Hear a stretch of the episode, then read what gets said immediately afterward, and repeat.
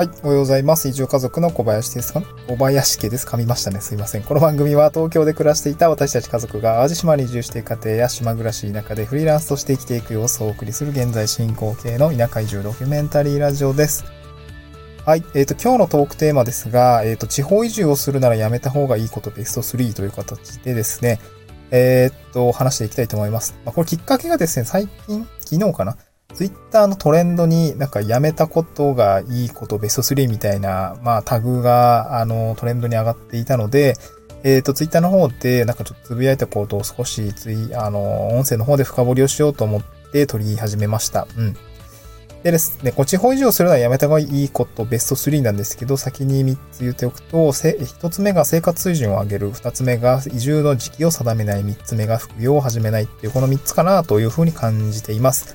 まあ、実際あの今の私の状況を話しすると、まあ、2020年の3月から地方移住を検討し始めました。まあ、きっかけとしてはまあ子供が生まれて、まあ、今後の将来の生き方とかライフスタイルを見直した結果、ちょっと地方に移住をして固定費を下げて、まあ、いろいろ挑戦したいなとか子育てをする環境を変えたいなという思いがあって、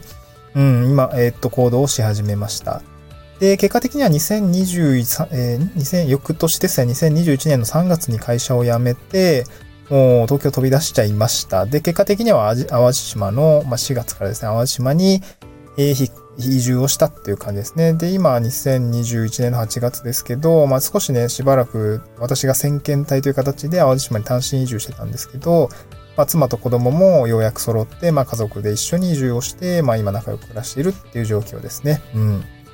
で、まあ、あの、今、限界集落の方、ちょっとね、家を、限界集落の家を直しながら、あの、生活をしていて、まだ家自体は市街地にあるんですけど、まあね、すごい限界集落で、まあなかなかね、えー、仕事も多分そこではないだろうから、自分で仕事を作るためになんかブログを書いたりとか、こういう音声配信をしたりとか、まあなんかいろんなね、えー、なんて言うんだろうな、うん、まあ、DIY の手伝いをしたりとか、宿のバイ、宿でなんかちょっといろいろ掃除したりとか、なんかいろいろやってってるんですよ。あとなんかテントサウナでちょっと事業を起こしたりとか、まあ、そういうことを考えています。まあ、ゆくゆくは古民家を直してゲストハウスやったりとかって、ね、ちょっといろいろね、服装しちゃってるんですけど、まあ、まずはね、うん、あの、できることからやっていくって形で、あの、まあ、結構ネットの仕事も、えー、頑張っていきたいなと思ってる今日この頃でございますと。うん、で、地方移住をするなら、まあ、そんなですね、地方移住を経た私から、えー、っと、どういうことを、まあ、地方移住するのにやめた方がいいかなっていうところのベスト3を上げるとするならば、この生活水準を上げる移住の時期を定めない副業を始めないのこの3点かなという形で、今日はお話をしたいなと思います。一つ目の生活水準を上げる。まあ、これはね、やめた方がいいと思います。で、なんていうんですかね。私も、えー、っとですね、7年ぐらい東京に住んでました。で、新卒入社で入った会社はですね、家賃補助がすごく手厚くて、えー、っとね、初任、なんだろう？初任給はね、割と低い。まあ、うん、まあ、あれですね、今日、ここですっけの話ですけど、割と給与は低かったんですよね。給与は低かったんですけど、その見かけの給与が低かったんですよね。で、家賃補助がね、高かったんですよ。7万ぐらいもらえるんですよね。うん。まあ、これ高いのか低いのかで、もっとね、15万ぐらい出てる会社もあるんですけど、割と、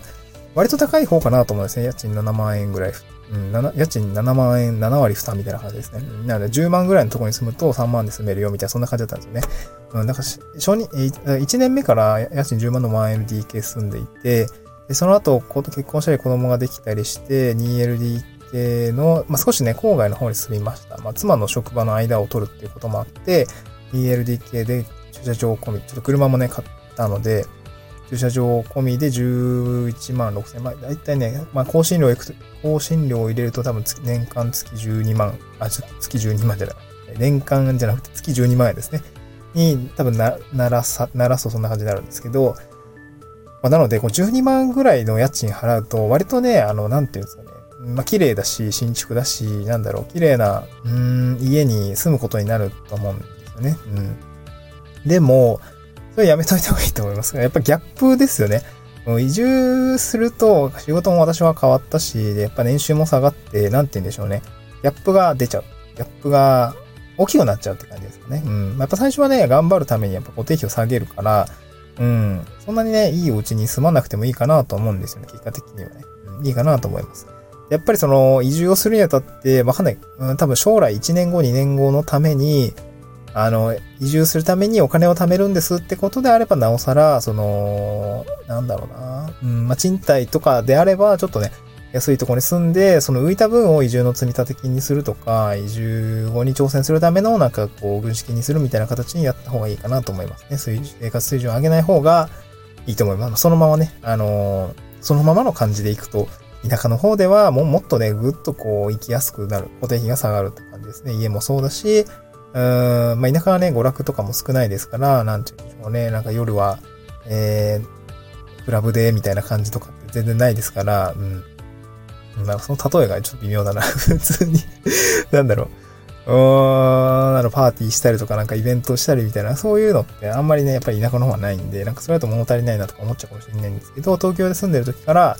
ま、東京にも限らず都心部で住んでる時から、まあその質素な生活してればですね、まあそこはもっと生きやすくなると。あれなんかすごいお金浮くなーでもなく全然自分の今の生活水準は変わってないなみたいな感じで、上げすぎないのがいいかなと思いますね。うん。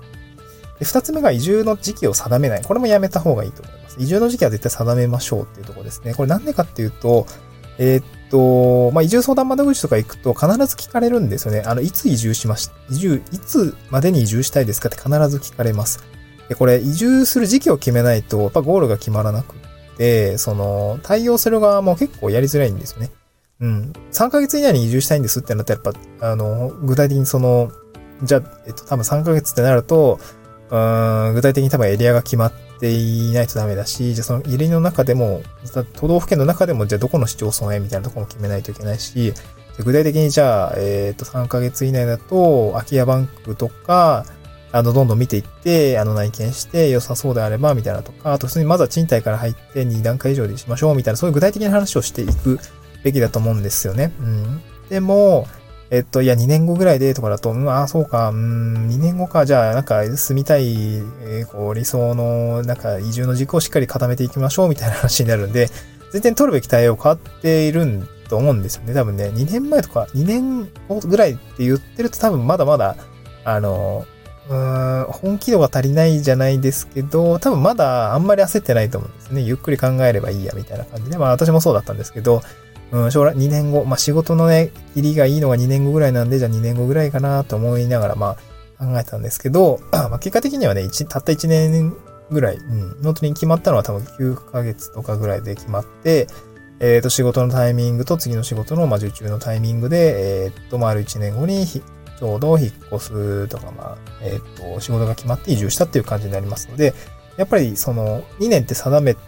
るとか、まあ当然1年でもいいんですけど、まあ2、あの、ちゃんとね、この時期までにはとか、何らかの理由があって、この時期までには移住をするって、やっぱ決めておくのがいいかなと思いますね。うん。結局、逆算で何すべきかってことが決まってる、決まってくるんで、やっぱりいつまでにっていう期限を定めないと、そこがね、あの、計画が立てられないっていうことがあるんで、ここはね、まあ仮でもいいんで定めておくといいかなと思います。はい。ちなみに大体1年ぐらいでね、多分走り出すと1年で、えー、できちゃいます。2、3年こにしたいなって思ってても、多分走り出すと多分移住したくなって、チャンスも縁も転がってきて、結局縁談に乗るとなんか1年後にはとか、半年後にはとか、まあ、私の後輩は多分2ヶ月移住決まって、3、2, 2ヶ月で移住が決まって、えっ、ー、と、仕事のね、辞めるまでの引き継ぎとかもあるんで、じゃあなんか5ヶ月後ぐらい、半年かな ?5 ヶ月後ぐらいには移住はします、する予定ですって感じでね、あの、そういう後輩もいました。うん。で、最後3つ目ですね。えっ、ー、と、これはですね、なんだっけ、あ、副業を始めないですね。うん、これもね、やめたい、やめといた方がいいと思います。まあ、すぐでやった方がいいというか、なんかね、やっぱり、うーん、うん、稼ぐっていうこと自体は、うん、移住の準備をしながら大変かもしんないけど、やっといた方がいいかなと思います。やっぱり今移住してきて、実際の収入面っていうのが減収しているし、副業で稼げてる今金額もそこまで大きくないので、うん、まあ、移住する前からそういう準備をしていると、まあ、個で稼ぐっていうところの、まあ、感覚は掴んどいた方がいいし、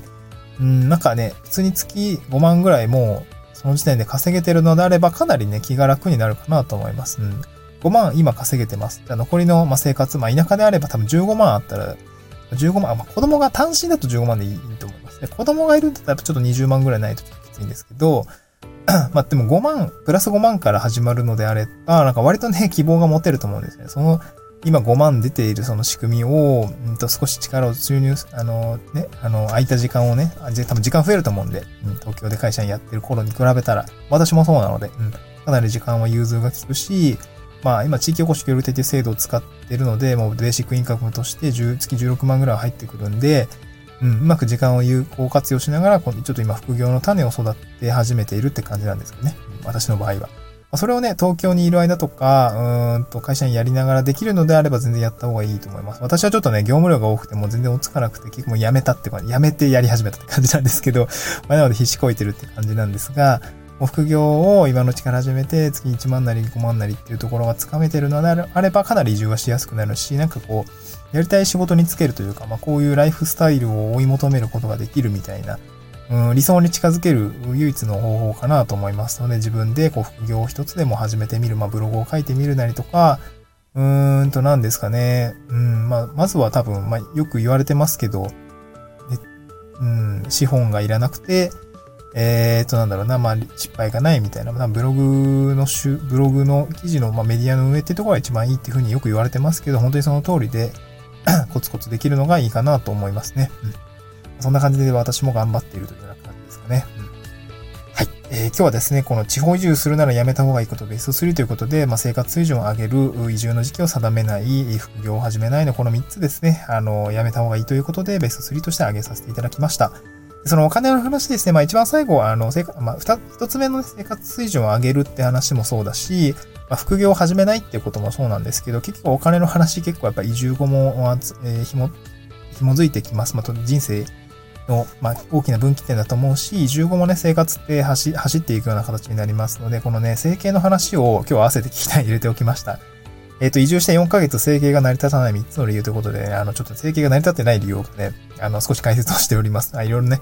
脱サラ移住1年目はですね、社会保険とかがいろいろかかって、結局どれくらいかかっていて、まあ、こう、こう、こういう理由で結構赤字が続いちゃってるんです、みたいな話をしているので、詳しく聞きたい方はぜひ聞いてみていただければなと思います。はい、また次回の収録でお会いしましょう。バイバーイ。